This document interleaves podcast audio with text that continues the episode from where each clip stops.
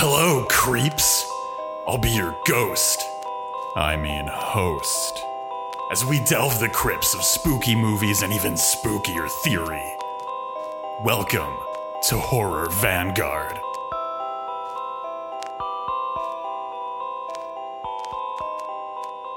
Good morning, everyone. Hello. Good good evening, potentially, depending on the uh, time of day you're listening to this episode.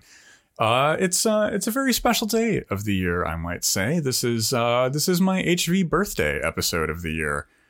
I've I've chosen something a little slimy for us, but before we get into that, uh, how is it going? Uh, wonderful friend and co-ghost of the show, John, aka at the Liquor Guy.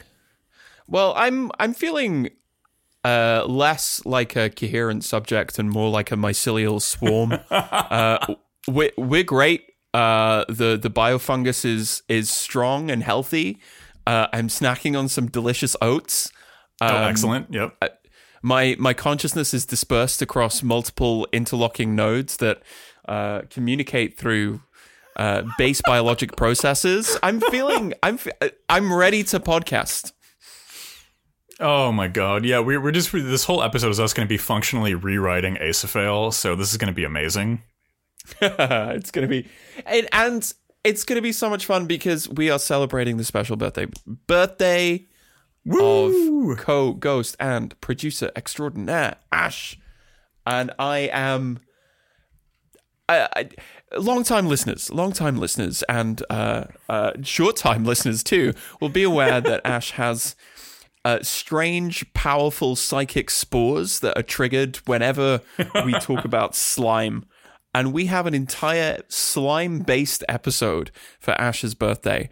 Um, re- receive the spores that are being transmitted to your consciousness right now as Ash explains to us what 2014's The Creeping Garden is all about. Just got to get ready to read the précis by putting some birthday candles in these loose fistful of oats that I have before me.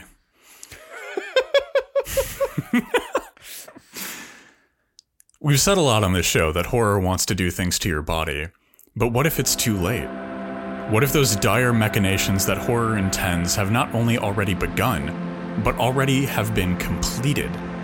A researcher managing the collection of fungi and slime molds at the Kew Royal Botanical Gardens stated that if slime molds were eliminated from the planet, we might not ever notice. Slime molds have an uncertain place in ecology. The importance of their role has yet to be fully and clearly spelled out in ways that are much more apparent to creatures, or much more apparent than creatures like wolves and fungi. This line, however, intrigued me. What does it mean if we notice the roles, impacts, and potencies that slime has in our world? Clearly, a direct answer to this question can be formed. Correlating the actions of slimes would help us to articulate conservation efforts where needed and better understand the emergent nexuses within the web of life. After all, when we notice canines, is it only for an abstracted value they bring to an ecological system? Why have we not considered this question in reverse? To the slime, what does it matter if humans were eliminated from the planet? Would slime notice? Slime is, physically and theoretically, the point at which connections form into ruptures. The potential of the new is the potential for slime. Slime contains within itself the best exploration of spontaneity and organization in political effort. Slime both erupts from hidden places in waves and undulations, and is structured on a complex and well balanced system of organization. To the acephalic slime, there is no organization, only movement, and all movement is directed by hands seen or unseen. Slime has within itself the potential for both negative and positive ontologies, not moralized, but slimed. Slime is woven into rot and decay, not an agent of either, but, but an ultimate reaper that feeds off of the meta process of change. You should be afraid of sudden waves of slime bursting forth. However, slime is also beautiful and a cause for joy. The rupture of slime is quite often connected with moments of proto divine bliss. Slime evades taxonomical shackling. It is itself a metacategory based more on vibes and spirit than on biological essences that can be readily pinned down. Is there anything more human than that? anything more human than slime. Whether you see humanity's future in the stars or here on Earth, the only direction to which we can run is slime. All points are stellar or cosmic in origin. Regardless of literal panspermia, we are the manifestations of celestial vomit.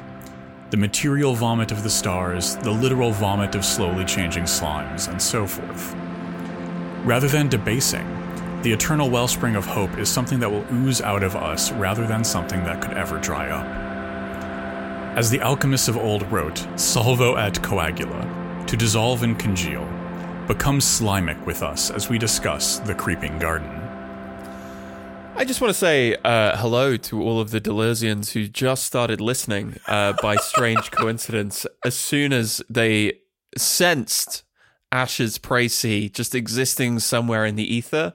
Uh, welcome to the latest podcast rhizome that you will find yourself uh, uh, being drawn into. Uh, we're all very glad that you're here. A, th- a thousand and one pe- petri dishes? Is that is that the joke I'm going with? Uh, oh, what fun! what a great what a great précis what an amazing précis um and yeah i know you made you made several several very online subsects of of theory twitter extremely happy with that one um I, I have my niche audience, and I seek to please them when and how I can.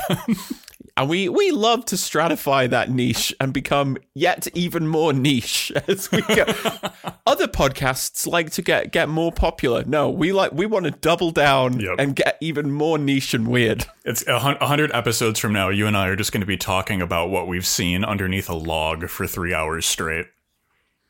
Um, I genuinely do think that uh, for your next birthday episode, we should just do a full episode that is just one of your précis. Oh my god, I, I was actually thinking about because we joke about that every now and then, and I was thinking about like, could, could could I could I do it? How how how many words would that be? How long would that be? It would be like eight or ten thousand words. I think I think we can do it. I think I think uh, so. My rule of thumb is uh, twenty minutes is about three thousand words. So you're probably talking about 12 12,000 words. Easy, fine. What's what's a fifth of a full length book? We could do this.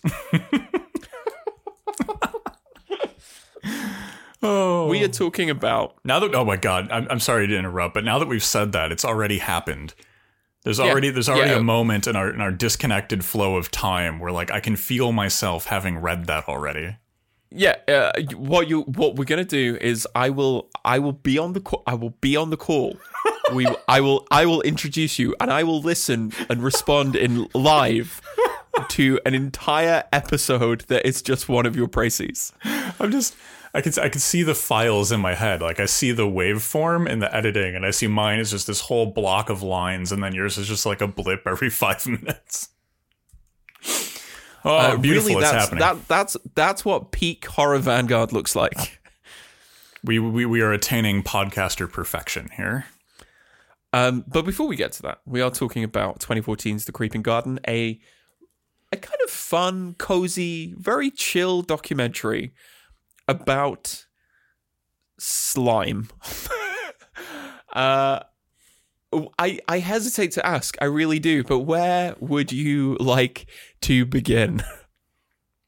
Uh, so one one thing I want to I want to I think where we should start in, in this is the idea of time magnification, which uh, something I learned while watching this documentary. Um, th- there's a conversation with a film film archivist, film researcher in this, and they were talking about how the initial uh, stop motion recordings weren't stop motion; they they were referred to as time magnification.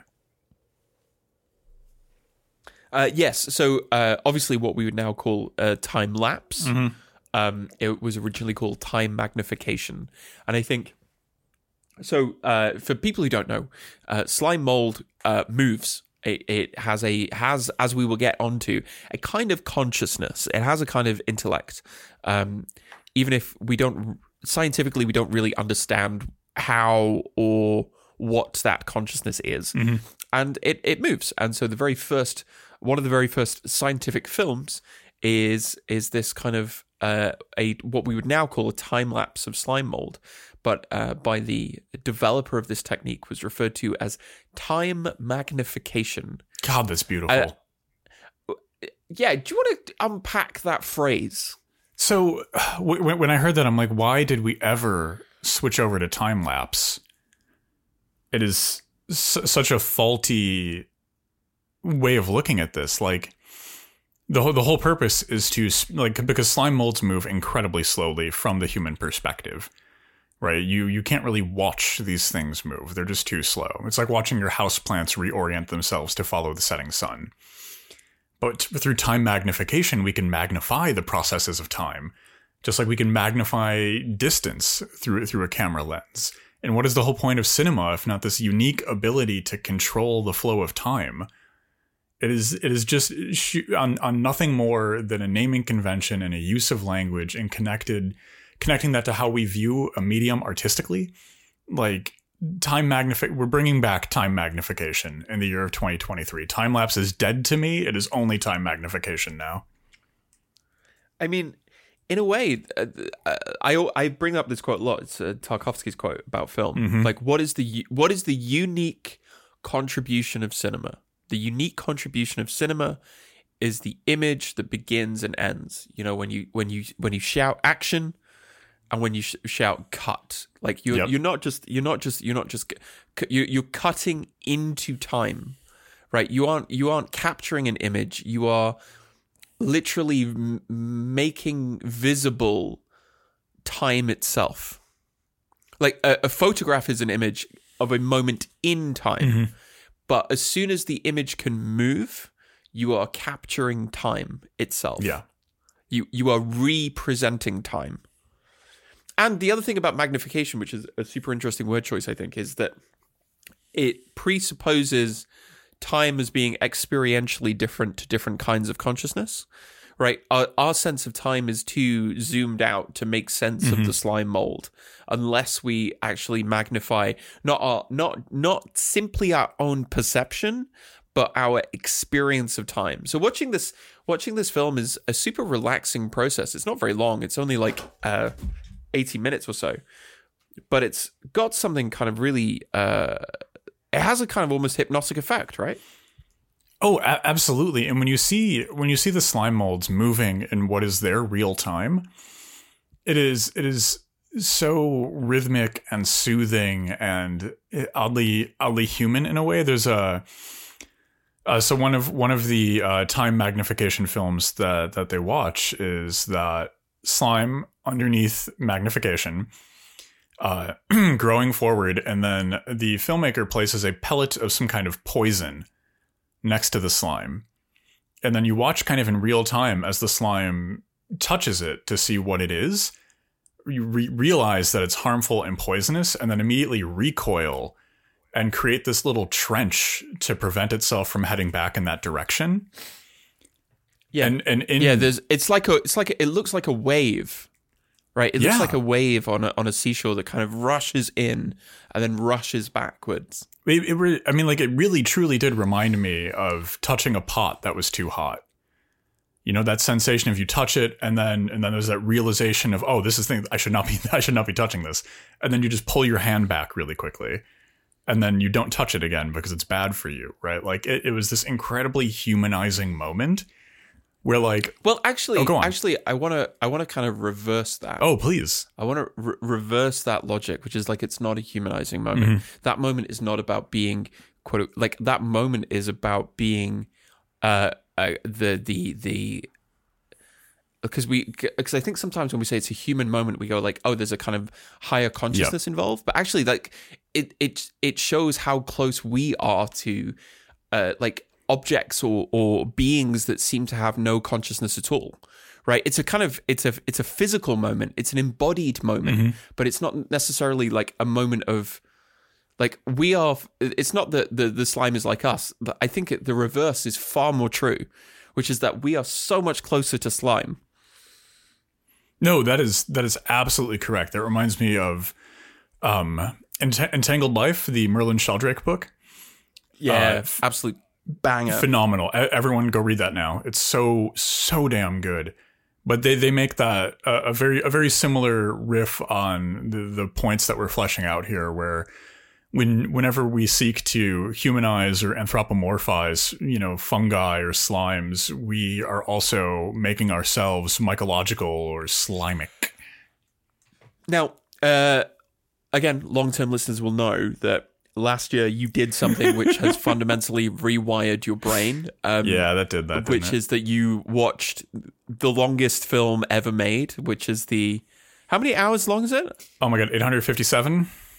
857 hour film logistics and you coined like a really great phrase which i love which is like durational cinema which kind of ties into all these questions of like how do you capture time? How do you when time is that kind of long or deep how do you accurately preserve it on on decomposable and fallible and fragile technology? And i think in this case uh, the the phrase that I put in the notes was ontological logistics. I loved that. like this is this is a kind of being that has such a different conception and experience of time that we have to actually reorient our modes of perception in order to engage with it so it's through the perception and experience and passage of time that you can actually bridge a divide between things which seem so kind of radically ontologically divergent Oh, abs- absolutely, right. And and how we engage with time is is so so crucially important. Like the fact that logistics logistics could have sped up that motion by a, a, factor of hundreds, if not thousands, to make it an hour long feature length film. And you just watch the whole thing in in fast forward, right? Or even time lapse. to to better absorb the slowness of something, but actually watching the slowness, right? Being forced to kind of commune with an event on its terms, right? Like to to force yourself to change, to be able to see something. Like like I'm gonna um I have a plan to start cultivating a few slime molds here in a few months once it warms up and it'll be a little bit easier. And I am very this is this is oh my god, I'm just slowly turning into Egon. I am so excited uh to as a hobby collect slimes, more uh mold spores and fungi. i think that's going to be great i think that's going to be so cool It's gonna be pretty gooey, which is what I'm looking forward to. But uh, before things get too too gooey, would you like to talk about a short film also made by the director of The Creeping Garden called Rotten? Yes, let us do it. Let us do it. Uh, so Rotten, Uh, I think it's go on, go on. It's about a three minute film, give or take. Um, it is. It was filmed with this device called the iClops, which is an incredibly small macro camera, and it's uh, effectively macro footage of some snails hanging out and snailing around. Um, scored with interesting music, scored with like sci-fi music, which is the same spirit as the Creeping Garden. And this this film is. It, I would say it's it's 100% a science fiction film with a lot of horror elements thrown in there. Um, but uh, Rotten, I, I think, uh, so it's like close up of a snail, and then it was filmed onto VHS. And it is it is so snails, uh, of course, are you know a, a type of slime in a way. And again, like I, I know someone in our audience has a degree in biology, and they just they just cringed hard at me saying that. But I mean, like slime is a vibe. You know, snails are slime e, therefore they are a type of slime. And and to connect that to VHS, I think is so important because like he, as as I said in the précis, um, the the kind of curator of the fungi collection at the Kew Garden commented that you know we might not because we don't really know what role slimes play in their ecosystem very thoroughly. We wouldn't necessarily miss them if they were gone, and and to to tie that in kind of indirectly to VHS, I think is so so important because you, you know, like we, we can think of all these kind of like pseudo mythological cases from antiquity where like great libraries were burnt down and huge swaths of human creative endeavors were just eradicated. Uh, same same as well within uh, ethnocidal events, and then the loss of VHS feels like it's interwoven into all of this, right? Like an appreciation of slime, an appreciation of endeavor, this kind of respect for we don't necessarily know what's important until we've lost it and we need it again. Precisely. And actually this is this is VHS is really the kind of last iteration of it of the long problem of the biodegradability of film itself.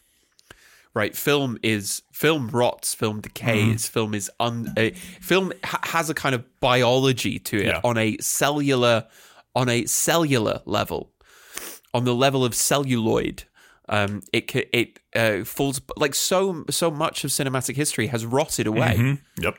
Has, has crumbled away into dust, has has been uh, has become you know uh, carbohydrate fuel, cellular fuel for the uh, mold and slimes of of of modernity. And it's like uh, VHS. I think is interesting because it's like in a way the, uh, we've talked about the paradox of of um, representational fidelity so many times, right? But uh, if you look at the perfect digital copy that's now paywalled and you rent rather than own, and you probably can't find uh, huge amounts of film because they've been locked to different regions of the internet.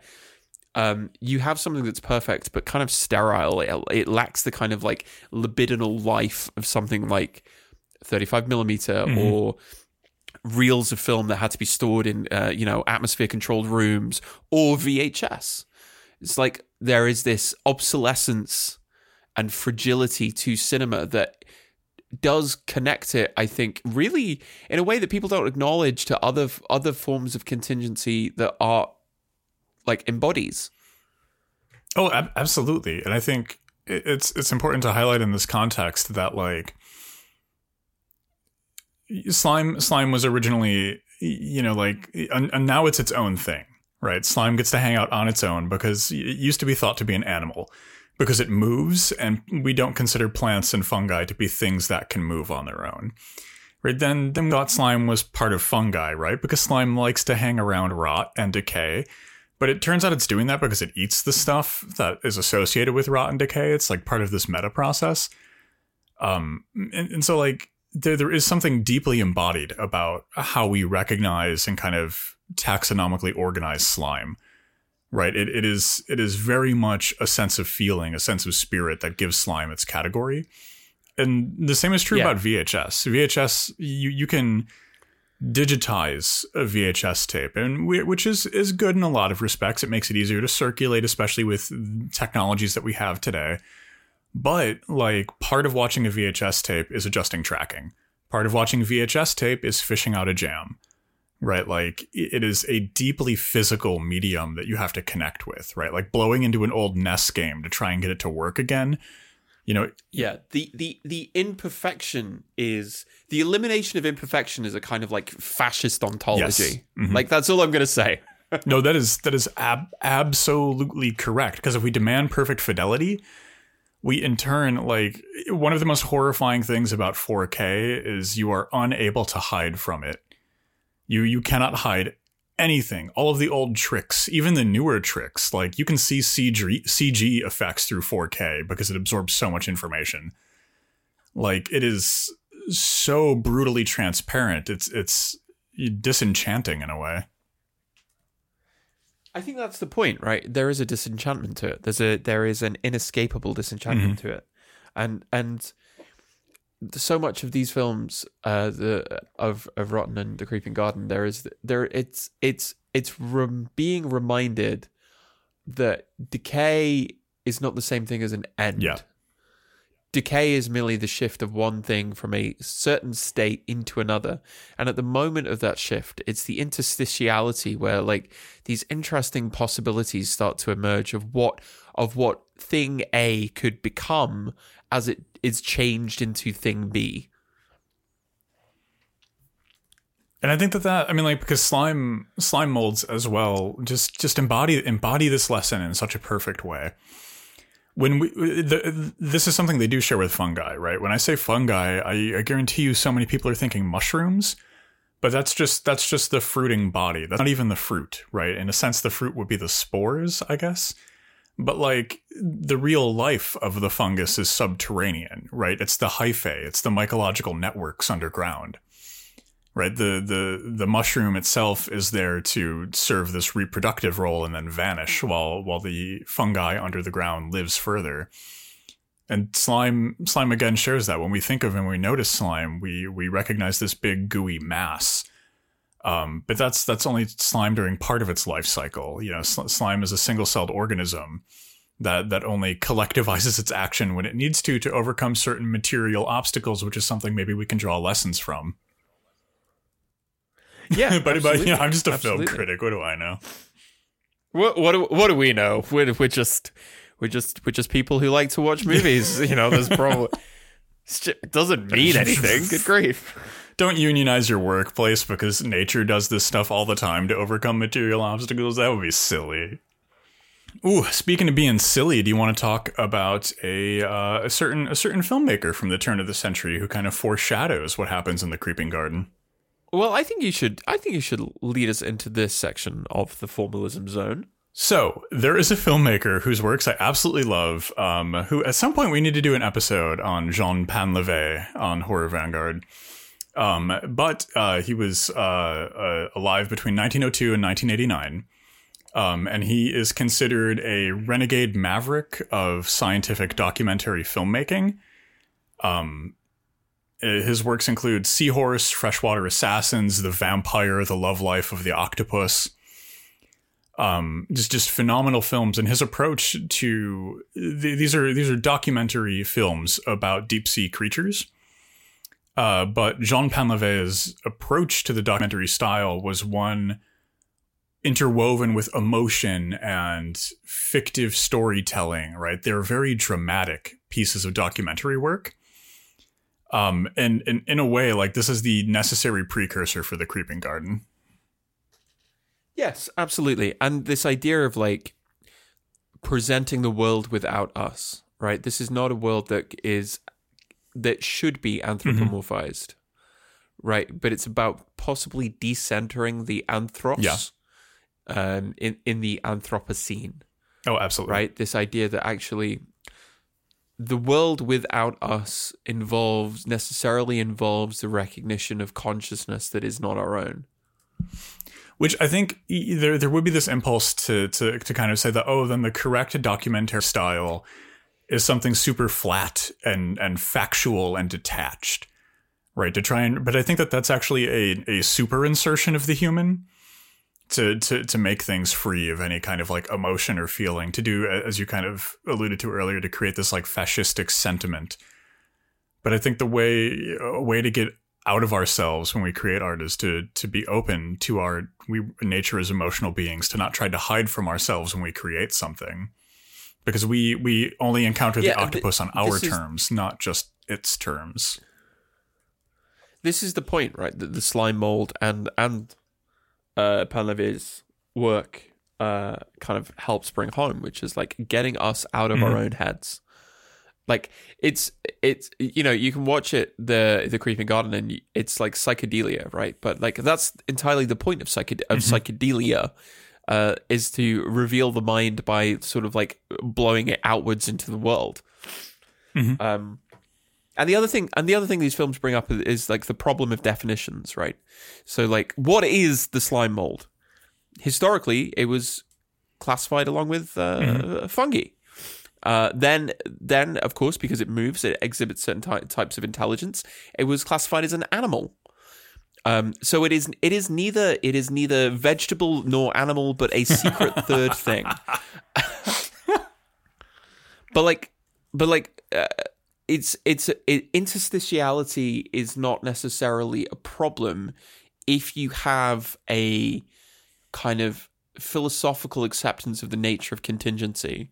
If you seek to eliminate contingency, the the the, the possibility of of taxonomic ambiguity becomes something that is exceptionally dangerous Yes. to embrace, right? So like it isn't a surprise that biological uh, biology's taxonomies were kind of formalized in the era of like scientific racism Yep. and British imperialism and this idea of like going out into the world and classifying um which is in its own way a sort of like a, a degradation of the old enlightenment dream of the encyclopedia you know the kind of mind that can produce consciousness um so so it's like the problem the pro the destabilization of the slime is is necessarily a problem for those who think that taxono- taxonomy is rigid necessarily Oh, absolutely. Um, so, so I used to work at a butterfly garden for for a while. this this all makes sense. Just bear with me. Um, and one of the things that you learn about butterflies and moths over the course of time is that one of the key deciding taxonomical factors of whether something gets to be a butterfly or a moth is who found it and what were they kind of feeling at the time. Were they vibing? Yeah, Um, totally. There, there are a few things like fuzzy, and fuzzy antennae, d- diurnal, nocturnal, but those rules are broken all the time. It is a vibes-based discourse. So you are 100% correct that that approaching these things as if they are iron and absolute and concrete is very very dangerous specifically because the the people who benefit most from that line of thinking are also trying to sell us new phrenologies Yes, absolutely. Like and and this is the kind of beautiful thing that I really like about this documentary, which is like the slime mold is is mm-hmm. cinematic, right? And, and what is cinema? It's this beautiful art form that exists somewhere between painting with light and photography. Like, I I think that its its very nature is about the interstitiality of what happens in the moment of action.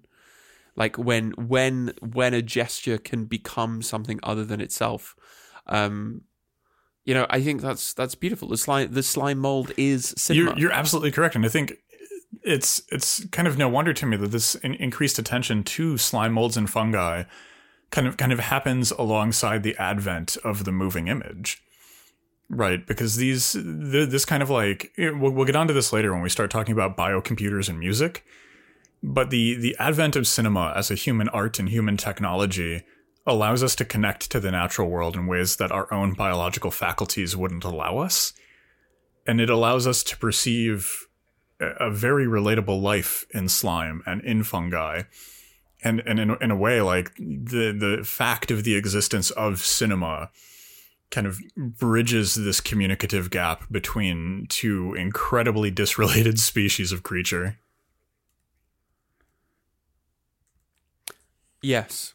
Yeah absolutely. And it's like there's the beautiful moment with our with the amateur mycologist right at the beginning. He says that it's just about love for the natural world right? What the slime doesn't ask anything of us and actually takes ta- it takes mm-hmm. attention right if you want to if you want to find slime mold you have to pay huge amounts of attention to things that we ordinarily pass by and it's like uh, there's there's something kind of beautiful about that. There's something kind of really endearing about this kind of this guy who's just on a walk in the woods, and and and is like peering under rotted logs and like uh, kind of bashfully explaining he has to take pictures because otherwise people think he's weird. But it's like no, king uh, like genuine genuine attention is such a rare and beautiful form of generosity um and it's generosity extended even to the non-human and i think that's a kind of beautiful ethical posture to try and embody I love that this documentary focuses on amateurs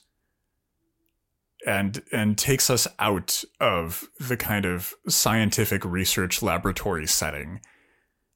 I I am so Yeah. happy that the majority of people discussed in this documentary, this cutting edge film about slime and research and science and knowing, they're archivists, they're historians, they're artists, and they're amateurs. You know like we, we spend very little time in a professional laboratory and an amazing amount of time with people trying to creatively commune with slime molds. And just that that that guy's character just him wandering the woods near his home looking for slimes and documenting documenting them like that that is like the most utopian thing in this whole movie. Just just imagine what he could be accomplishing if he wasn't held back by a day job you know? Like there's something really lovely about that. Like the the love of the amateur. And uh, as someone points out amateur uh, comes from the same isn't it Yep. not it the latin root is amor uh, Yep. amorous, like love, amor, uh, uh, and I think that's that's great. That's great, and what a great way of wrapping up the formalism zone. But as we move into the discourse, uh, I should bring up that if you would like to, uh, am I am I gonna do it? Am I, What do you got? Am, What I, do you got? am I gonna do this? Am I? I, am I going to say that if you want to help support the love of the amateur, but the love of the amateur for cultural analysis and for for film, uh, you can do that. You can you can sustain us through patreon.com slash horror vanguard horrorvanguard.com where you get early access you get bonus episodes you get a whole stack of other goodies um but yeah if you like what we do if you if you want to help us keep keep doing what we do please do get involved for just a few bucks And you know what? It's only going to cost you less than a fistful of oats.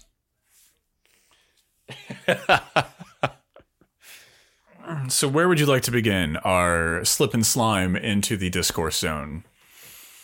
I think we have to talk about subjectivity um, and the nature of the slime. Uh, and I think particularly we should talk about how slime subjectivity kind of necessarily involves a reorientation of what we think of human subjectivity. And the bit in the film that I'm talking about is where the artists get the kind of gallery attendees to be the slime. Um, I I'm just super curious. What did you think? What did you I think about? That I love moment? that. So I've done some game studies research where where we've done similar things, kind of tricked and or coerced people into playing games that they weren't super aware of what they were doing.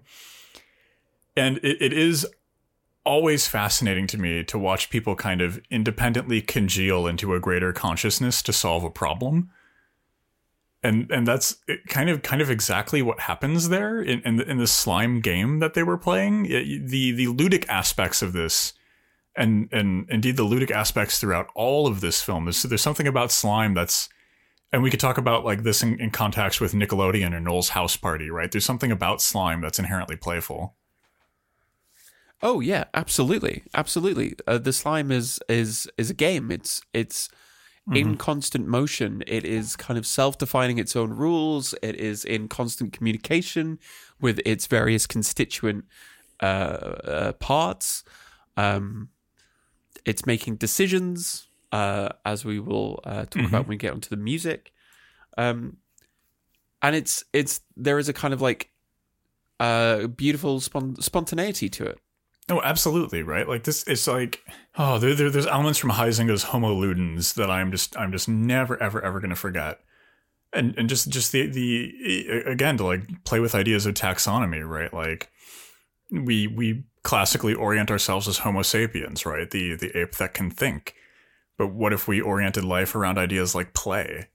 You know what? What does it? What does it mean to consider so much of what we do a game? A game whose rules we could change to to kind of extract seriousness from otherwise serious problems. Yeah, absolutely. And it's like there's there's the there's the kind of like slightly reactionary uh kind of cliche of like oh w- humanity is the real No. virus. And it's like uh no it isn't, but humanity could be the slime. Hell yes. Yes, yeah, yeah. We humanity was the slime all along. We can overcome this problem by banding together and just gooing over it.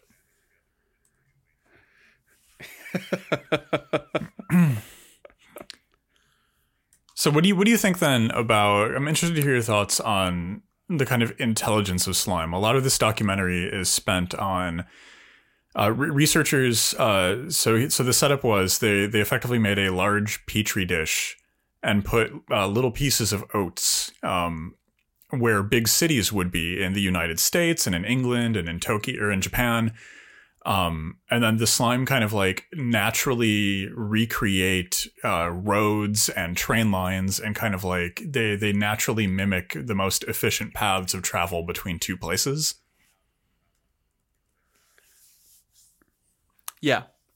And I think what's interesting to me about this is like it, it is the way that every, all the kind of like scientists and mycologists go, uh, it's there's an intelligence here, but we don't I don't know what it is. like I don't get it. And it just shows that we have an incredibly limited conception of what intellect is and what mind is. Uh, and so much of our scientific discourse around intelligence is bound up in, you know, eugenicist, racist, uh, quantitative measures of, of IQ, uh, which has no real reflection on, on intelligence, but just on one's ability to function in capitalist modernity. And it's like, we don't actually know, or we don't actually have a really good grasp on the Yeah. concept of mind and the idea of minds which are non human. Um, and again, so much of uh, I, I thought the stuff about roads was really interesting because it suggests a kind of like there is there is a kind of collective unconscious. I think, right? There is a kind of collective, deep seated, shared vibe based mind that we exist in. In some ways, isn't social media just an externalization of that? It's why it's so ripe for Freudian analysis. Yes, I, I, I was going to say like, oh, listeners, if you can hear that low rumbling, uh, that's that's Carl Jung. We keep him chained up in the Horror Vanguard crypt. Don't worry, he won't get out. It's safe. Yes, absolutely. Uh, what about you? What do you think? Um, uh, yeah, you know, there's nothing archetypical going on here. There's nothing collective. Uh, there's nothing unconscious. Um, please, please ignore the the big glowing Carl Jung blimp behind me. yeah, I am a separate. It, I am an individual. Say all the people listening to this at the same time. But I, I think this is incredibly fascinating, right? Like, I think this is the one of the most interesting approaches, right? Like, slimes, slimes did what we did. You know, you, you have a road between two cities. You forgot, and then like further modulations of this study put barriers in the way to mimic rivers or mountains, impassable objects, right? Like that humans could not, you know, drive through or train through. And the slime did what we did, and that's they figured out a way around it. And and they like the slime can also remember this. They they they trained slime to solve a maze to find food, and the slime can remember the path of the maze.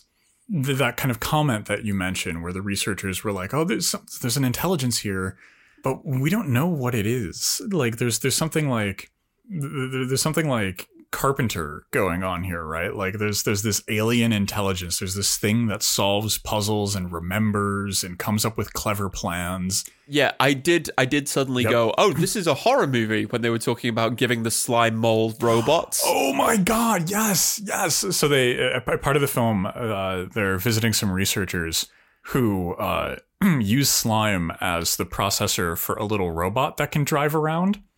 And and the slime starts driving and it is And you go, "Oh, yeah, cool. This is fine. This is like this is like the thing." If they went, "Uh, yeah, why don't we just bring it inside? it's gonna be fine." yeah, sounds neat. Let's give it a car. yeah, let's let's give it a car and like uh advanced electronics. which which I think like uh, part of this to me is like again like Homo ludens, right? Like we, we we see a slime, we go like, I wonder if it's smart, and then our next thought is, I wonder if I could give it a car, and then you know later on, researchers are trying to figure out ways to communicate with it, and it's it's just like there there there's something horrifying about that, and I think for me the horror kind of comes from like. I know in my heart that if they found out that slimes could like really efficiently pilot a vehicle that there would be there would be unmanned slime driven missiles or something right Yeah. Th- I mean, this is what I was expecting. I was expecting them to be like, and now we've partnered with the US Department of. Defense because the slime will work out the most efficient way of delivering predator drones uh, and Hellfire missiles. the fact that it doesn't go there at least at least not yet right like like in time and with certain research successes it naturally has to but the fact that it hasn't gone there i, I think is a practiced representation of what a better world could look like without bloated military budgets Yeah, absolutely. And this new concept of of intellect, which is so much more interesting than like the eternal recurrence of like AI discourse. That I, I really like because the researchers in this are expressly talking about how we've kind of overfocalized AI, and this is causing us to miss other forms of intelligence and other ways of networking with those forms of intelligence. Like, like the researchers are very much in their early steps with this stuff, or at least they were in 2014 when this came out, but attempting to weave computer technology into slime as as a way of thinking, as a way of knowing, as a way of I guess de facto communing with the natural world. And so much of AI is like AI is structured on one of two things. One, um, either stealing all of the creative output of the entire human endeavor and tricking us into thinking it's done something interesting or useful, or two, it's literally underpaid workers in the global south who are doing the things like the the AI pizza robot. It's that's not a robot. There's a guy getting paid pennies to, to, to the hour, driving the damn thing. It's Yeah. a trick. Yeah, exactly. Exactly. Whereas this is like a, a this is not a trick, this is a potential. Yes. and it requires a humbling too. I think in a certain sense, or maybe maybe humbling is a bit too dramatic. It requires a decentralized or a decentering of anthropocentric viewpoints, right? Because if slime is somehow smart enough to accomplish these tasks, then one, that means we're not as smart as we thought we were, or we're not as unique in our intellect, rather. And two, like, if if slime can do this, I, I part of me lives in fear of the day we figure out how to effectively communicate with whales or dolphins. And and the, the it's it's very Lovecraftian in a sense, opening up that door of knowing you know, realizing that there are other things that we can commune with in certain ways. Um, and slime, if it, if slime can do it, I wonder what else can. Yeah. No, that's such a great point. That's such a great point. Should we talk about should we talk about music? Yeah, let's let's talk about slime making tunes. Let's talk about slime core. Oh my god. Um, so if you're part of this documentary, some of the researchers are looking at how they can make music with slime. And not using slime as an instrument, but kind of converting the impulses in slime into a sonic experience that's human readable. Because that's, I mean, like, in a very broad sense, that is what translation is. You're, you're, you're taking a text that can't be absorbed by one sentience and transfer, transferring it into something that can be. yeah. And like there, there's a researcher who who's getting these signals from slime, and he's composing alongside it in pia- with a piano, and like creating music. And there's also um I know I know uh, this artist from TikTok and Bandcamp, or not TikTok. I'm not on TikTok. I'm too old. I'm on Instagram. Um, I know this artist from Instagram and Bandcamp, Maiko Loco. Uh, uh, they they they hook up various electrodes and other doodads to fungi, and then convert that into synth music. Um, what do you what do you make of this? What do you make of you know translating the slime into uh, tunes? I think it's a really I think it's a really kind of uh smart way of bridging the gap because what you get access to is you get access to the emotional register of slime consciousness. Like there's a moment where they track the electrical impulses of slime um, when it runs out of food, and you get to hear the sound of panic before it makes a decision and goes into hibernation mode. Yeah, and it's like it it has a kind of emotional coherence that really can only be communicated through sound because that's like our perceptions are so limited compared to its absolutely. And I think we we are deeply musical creatures. It, is something inherent to the human condition. Every society, everywhere, we're always just coming up with new kinds of music to play and listen to and enjoy. It is such a natural first step. And, and I think it, it's so valuable. Like we're, we're, we're talking about the intelligence of a slime mold and we're, we're, we're attempting to communicate it. We're attempting to become equals in a certain respect with slime. Um, and hang on, I have to move my cat because someone is having a lot of fun, but he's also knocking over my mic. Um, but so we're, we're we're communicating in this musical way, right, with slime, and I I- I find this to just be so fascinating because is this not language? Is this is this not an initial attempt? Is this is this not Darmok and Jalad at Tanagra? Like, come on, this is isn't this great? Aren't we having fun? I mean, like the thing, the thing that I think is like, like, music is, in a sense, a way of expanding consciousness. Um, right, or, or listening listening Yeah. to music. That's what it's about, right? This is. I'm thinking about our opera episode, Oh, yeah. right? Where it's where it's about the expansion of our emotional register. Music expands consciousness. And isn't that isn't that necessary for there to be any kind of slime human relationship? Oh, exactly. And and again, to like maybe make this a little anthropocentric for a second, like this is literally the process of acquiring another language, just on a more extreme scale. You know, you you, Yeah. you by by definition need to expand the the limitations of your perception and your consciousness to pick up a second tongue. Yes, absolutely. absolutely. Not like at the moment we have no other language apart from you know changing electrical impulse into into noise. Um and it's like there's there's possibility within that if we are willing to allow ourselves to listen. So one one thing that one that is beautiful and an amazing way to put that.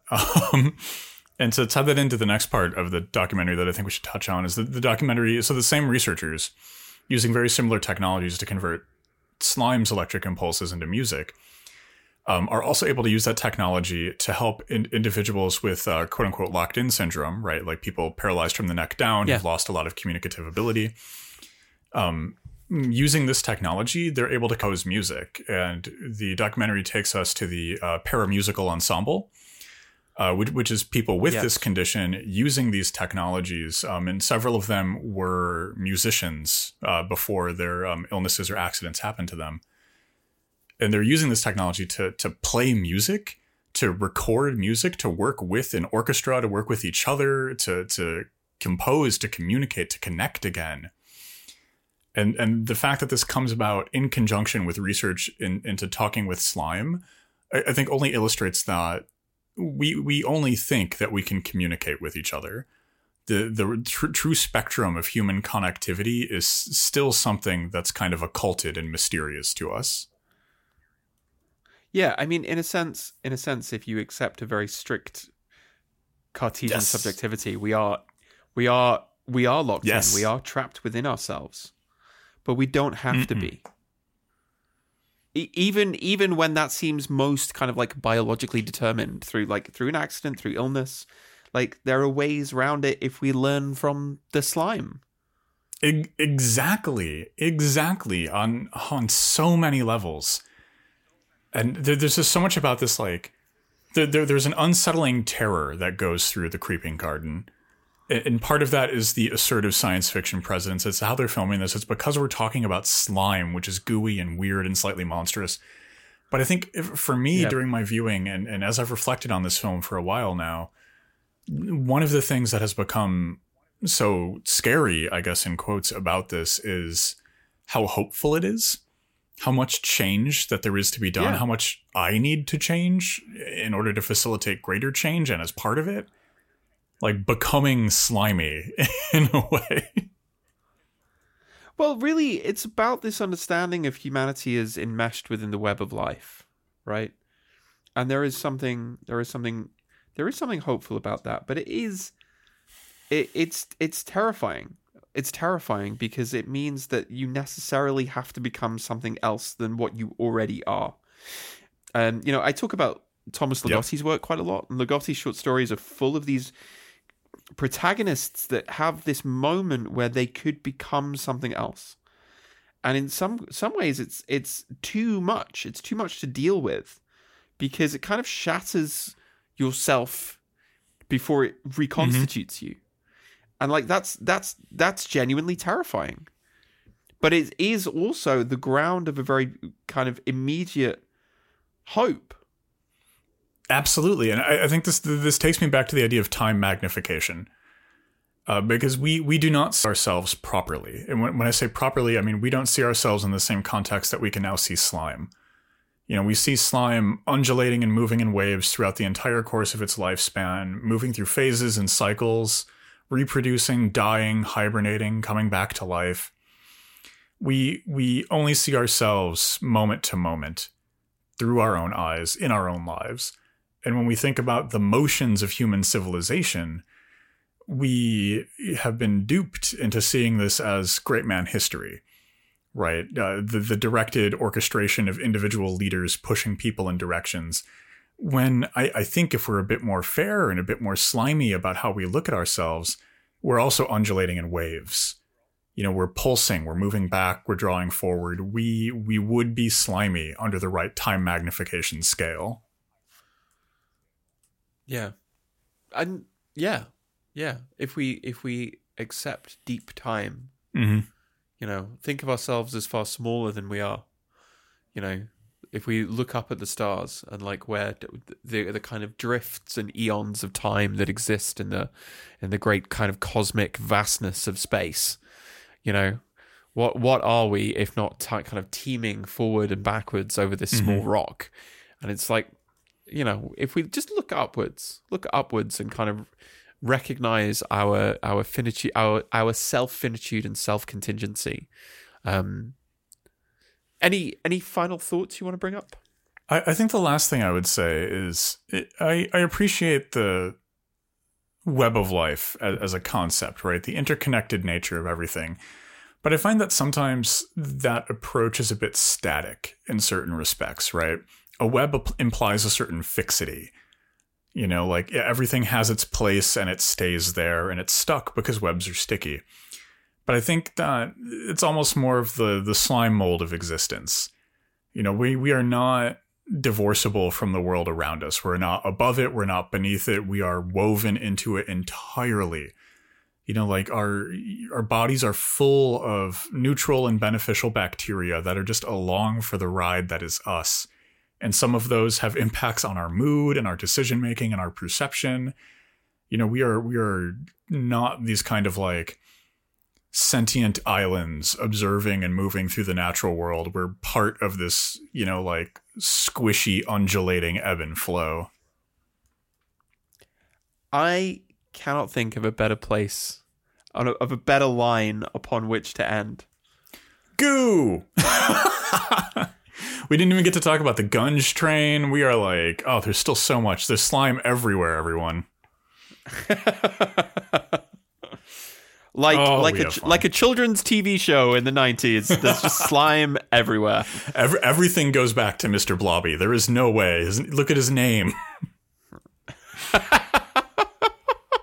oh, that's that's that's that's how my birthday episode goes out. We're just, we're just gonna we're gonna talk about how Mr. Blobby comes for us all in time. But of course. But of course. there, there we go. Beautiful. Well, thank you everyone uh, for joining me on this very special time of the year to talk about uh, very special types of slime and a great documentary, The Creeping Garden. Uh, check it out.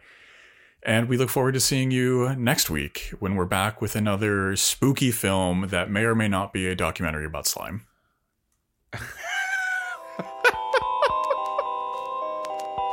We hope you've enjoyed the Dread Discourse. Until next week, stay spooky.